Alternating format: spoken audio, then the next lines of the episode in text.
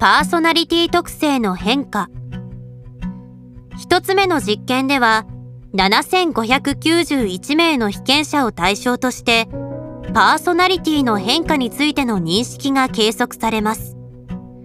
パーソナリティの測定には誠実性協調性神経症傾向外交性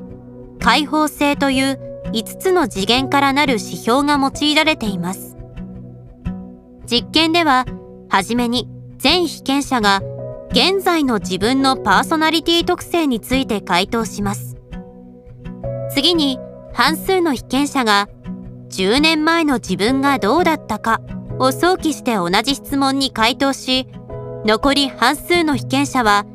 10年後の自分がどうでありそうかを想像して回答します。それぞれ現在の自分に関する回答結果との差を取ることで前者は過去の変化についての早期を後者は未来の変化についての予測を表すデータとなります。分析結果を見るとまず過去の変化も未来の変化も年を取れば取るほど小さくなる傾向がありました。一方過去の変化と将来の変化を比べると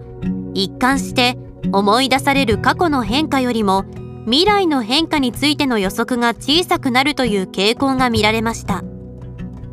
人々は過去の10年間で大きく自分の性格が変わっているにもかかわらず今後10年が経過しても変わらないと考えてしまうものなのです。この結果は先に述べた歴史の終わり幻想の存在を示唆していると言えるでしょう。